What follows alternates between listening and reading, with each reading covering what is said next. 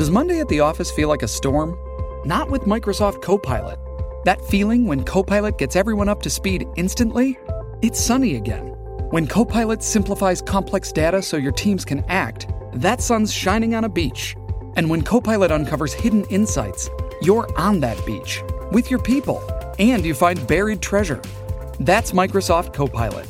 Learn more at Microsoft.com/slash AI for all.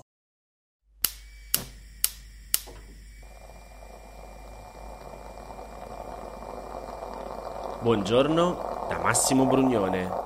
Oggi è mercoledì 5 maggio, mancano 47 giorni all'inizio dell'estate e queste sono notizie a colazione, quelle di cui hai bisogno per iniziare al meglio la tua giornata. Hai presente la scena del Re Leone in cui Simba, dopo aver incontrato Timone e Pumba, si ritrova a mangiare insetti? All'inizio è scettico, però poi gli piace. Beh, potresti trovarti a vivere la stessa scena. Non perché tu sarai costretto a farlo come Simba, ma perché comunque, se vuoi, ne hai la possibilità. Come spiega il Post, il 3 maggio i Paesi membri dell'Unione Europea hanno approvato una proposta della Commissione per autorizzare per la prima volta il commercio di una specie di insetti come alimento destinato al consumo umano. Gli insetti in questione sono le larve delle tarme della farina, un coleottero il cui nome scientifico è Tenebrio molitor. In realtà, già a gennaio l'Autorità Europea per la Sicurezza Alimentare, in acronimo IFSA, che tra l'altro ha sede a Parma, aveva dichiarato le larve delle tarme della farina sicure per il consumo umano. Ad approvare la proposta della Commissione è stato il Comitato Permanente per le Piante, gli Animali, gli Alimenti e i Mangimi, che è formato da rappresentanti di tutti e 27 i Paesi membri dell'Unione Europea ed è presieduto da un rappresentante della Commissione. La proposta prevede che queste larve possano essere vendute e consumate come cibo in due formati, disidratate e intere, oppure come farina da usare come ingrediente di altri alimenti, ad esempio prodotti da forno o creme ad alto contenuto proteico. In realtà, dobbiamo dircelo, nel mondo milioni di persone mangiano comunemente alcune specie di insetti e la FAO, l'Organizzazione per l'alimentazione e l'agricoltura delle Nazioni Unite, li considera una risorsa alimentare salutare e nutritiva, che può essere una importante fonte di grassi, proteine, vitamine, fibre e minerali. Inoltre si parla da anni degli insetti come cibo del futuro. Questo perché è possibile ottenere grandi quantità con relativamente ridotti dispendi energetici ed emissioni di gas serra, la causa del cambiamento climatico. La produzione di carne, invece, come sappiamo, è una delle attività umane che più contribuiscono alle emissioni. L'unica controindicazione al consumo delle larve delle terme della farina, secondo l'IFSA, riguarda le persone con allergie ai crostacei e agli acari della polvere, perché potrebbero essere allergiche anche a questi insetti. Comunque, nelle prossime settimane la Commissione europea autorizzerà il commercio delle larve e delle tarme della farina come alimenti con un regolamento. C'è una buona notizia per chi si occupa di turismo.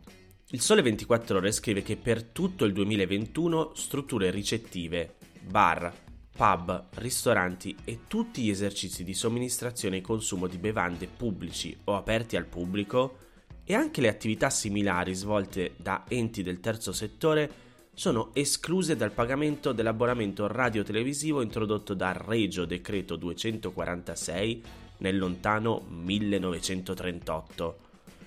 Sempre per la rubrica Nerd del diritto sono i nuovi commi 5, 6 e 7 dell'articolo 6 del decreto sostegni che prevedono la novità sostituendo la precedente previsione dello sconto del 30%. Ma di che cifre di risparmio stiamo parlando? Fai conto che adesso per gli abbonamenti presso le strutture ricettive come alberghi, villaggi turistici, campeggi, bar e ristoranti la forbice delle somme da pagare va da 195,87 euro per chi, qualunque sia la categoria dell'impianto, usa un solo apparecchio televisivo, fino a 6.528,27 euro per gli alberghi con 5 stelle e con 100 o più camere. Nella categoria che paga l'importo più basso sono compresi anche i negozi, mense aziendali, studi professionali, circoli, associazioni e sedi di partiti politici, mentre per le strutture che utilizzano solo apparecchi radiofonici la quota annua da versare scende ed è pari a 28,79 euro.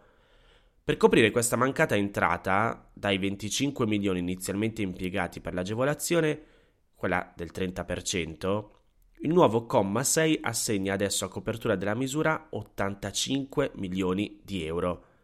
E se qualche esercente avesse già pagato l'intero importo dell'abbonamento, potrà fruire di un credito d'imposta pari al 100%. Ieri sul Corriere della Sera c'era una storia che mi ha fatto venire i brividi. Io te lo dico prima, è molto forte L'ha scritta Walter Veltroni e te la voglio leggere qui. Questa storia parte con una parola svedese che purtroppo non ti so pronunciare, ma che significa sindrome della rassegnazione. L'hanno chiamata così in Svezia. In quel paese, e chissà perché quasi solo in quel paese, dall'inizio del nuovo millennio si è manifestata con centinaia di casi una sindrome fino ad allora sconosciuta. Una patologia, per ora chiamiamola così, che ha colpito centinaia di bambini tra gli 8 e i 15 anni che cadono in una condizione prima di abulia e poi di letargo, di catatonia e dormono. Dormono per mesi o anni. Riguarda esclusivamente bambini e bambine che sono arrivati in Svezia dalle repubbliche dell'ex URSS, dai paesi balcanici e, più recentemente, ragazzi di origine yazida Qualche caso è emerso in Australia, sempre tra bambini immigrati. Non è un virus, non è un problema genetico, è una reazione al dolore, alla paura. Un lungo articolo del New Yorker e il bel documentario Sopraffatti dalla vita hanno raccontato la natura di questo fenomeno. Primo dato. I bambini che si addormentano sono tutti figli di immigrati e nella maggior parte dei casi sono stati testimoni di violenze terribili avvenute nei loro paesi e hanno vissuto il clima di terrore che ha spinto le loro famiglie a intraprendere un lungo e spesso spaventoso viaggio. La violenza è entrata nella loro vita nella forma di esperienza diretta. Pensa agli occhi di un bambino che vedono la morte e anche nella condivisione di un'ansia, di un panico che stravolge un nucleo familiare e lo porta a lasciare la propria terra, le proprie relazioni sociali e a migrare verso luoghi sconosciuti, altri paesaggi, altra lingua, altre culture, altre persone. Ma, arrivati alla meta, l'ansia non smette di rincorrere i bambini e i loro genitori. L'attesa della cittadinanza e la Svezia ha molto ristretto l'accoglienza ai richiedenti asilo. Comunque, questa attesa è per le famiglie dei migranti un incubo. Ciò che terrorizza i bimbi è il ritorno nella terra della violenza da cui sono fuggiti, dove spesso la madre è stata violentata o il padre picchiato davanti a loro, o il continuo cercare un luogo della terra dove avere il diritto di esistere. E se te lo stai chiedendo, no, il bambino non simula.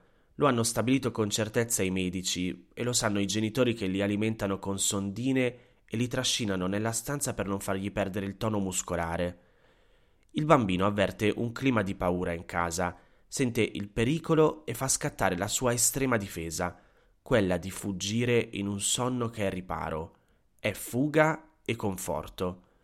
E, dicono gli analisti, è anche l'unico contributo che un bimbo possa dare alla salvezza del suo nucleo familiare. Cosa può fare un bambino di fronte alla paura del futuro se non cristallizzare il presente nell'unica forma che gli è consentita? I bambini proteggono sempre i grandi nei momenti più difficili e lo fanno come possono, anche dormendo. Il documentario racconta due casi. In uno la richiesta di asilo è stata respinta e alla prima bambina si è aggiunta allora la sorella più grande e ora dormono insieme. La seconda famiglia ha invece ricevuto la lettera che concedeva il diritto a fermarsi e i genitori l'hanno letta alla figlia che dormiva da mesi Pian piano la bambina è tornata a vivere. I medici sostengono che i piccoli, dal loro sonno, percepiscono il clima della famiglia, lo avvertono dal tono delle voci, dai gesti di cura che ricevono. La serenità è la loro sveglia. Uno dei ragazzi che è tornato ha detto al New Yorker Non avevo più volontà, ero molto stanco. Mi sentivo come dentro una gabbia di vetro con pareti sottile nel profondo del mare. Parlando o muovendomi, il vetro si sarebbe rotto e l'acqua mi avrebbe ucciso. Ogni movimento avrebbe potuto uccidermi. Insomma, protezione di se stessi e della propria famiglia, bisogno di sicurezza e di serenità. Questo chiedono i bambini che si addormentano. E qui non c'entra nulla Biancaneve, non ci sono mele stregate e principi azzurri. Qui c'è il dolore squassante di vite stracciate da traumi prodotti non da calamità, ma dagli uomini. E l'esperienza del trauma prodotto da altri esseri umani, specie se vissuta nel tempo giovanile, lascia un senso di irredimibile terrore. La minaccia non è un'alluvione, ma è altro, l'umano, e spesso l'altro che detiene il potere, il potere della forza, della violenza, il potere di mutare il destino tuo e della tua famiglia. Ma forse è proprio il mondo degli adulti, quello del potere, che sta soffrendo di sindrome della rassegnazione, accettando ormai che elementari principi di umanità vengano calpestati da considerazioni di opportunità, o peggio, di volubile consenso. Elie Wiesel, sopravvissuto alla Shoah, di fronte a un bambino impiccato che non riusciva a morire, pensò era ancora vivo quando gli passai davanti. La lingua era ancora rossa, gli occhi non ancora spenti. Dietro di me udì il solito uomo domandare Dov'è dunque Dio? E io sentivo in me una voce che gli rispondeva Dov'è? Eccolo, è appeso lì, a quella forca. I bambini capiscono molto più di quanto i grandi pensino e la loro mente, specie in quel tempo della vita, è attraversata da una tempesta di sogni e mostri, di desideri e paure, tutte estreme. Quei bambini che dormono, senza saperlo, vogliono salvare il mondo. La loro rassegnazione è un grido, è un appello ai non rassegnati. Svegliatevi per svegliarci. Queste erano le notizie a colazione di oggi. Se ti va di aiutarmi e sostenermi nella produzione di questo podcast, puoi farlo inviandomi un piccolo contributo dal sito www.notiziacolazione.it. Se ti sei perso alcune notizie puoi andare indietro e ascoltare anche quelle dei giorni scorsi. E se lo ritieni utile, puoi condividere questo podcast inviandolo a qualche amico. È disponibile su tutte le piattaforme audio. Ricordati che se vuoi puoi iscriverti al canale Telegram di Notizie a Colazione per riceverle tutte le mattine direttamente sul tuo smartphone. Oppure mandami il tuo numero di telefono alla mail notizie a colazione chiocciolagmail.com per riceverle via WhatsApp. Ti aspetto domani per iniziare insieme una nuova giornata. Un saluto da Massimo Brugnone.